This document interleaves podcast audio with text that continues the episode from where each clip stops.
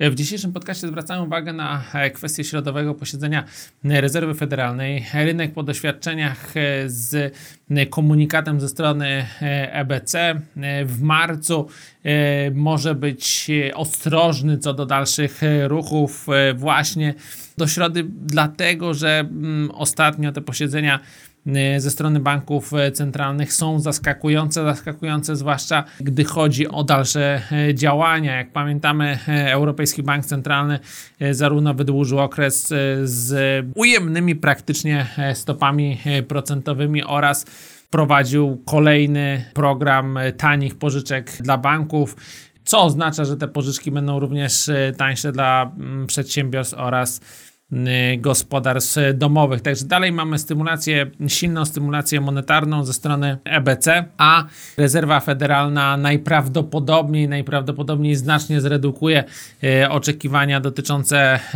stóp procentowych właśnie na terenie USA.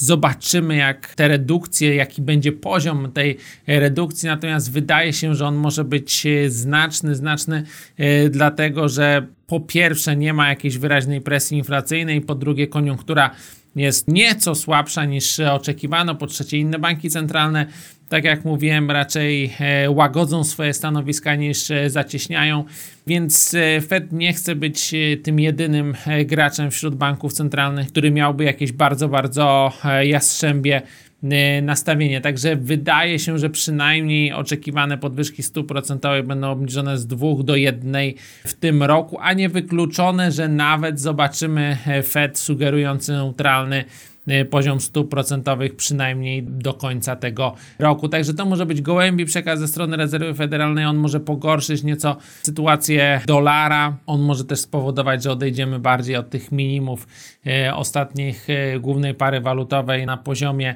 1,12 od najniższych poziomów od 20 miesięcy.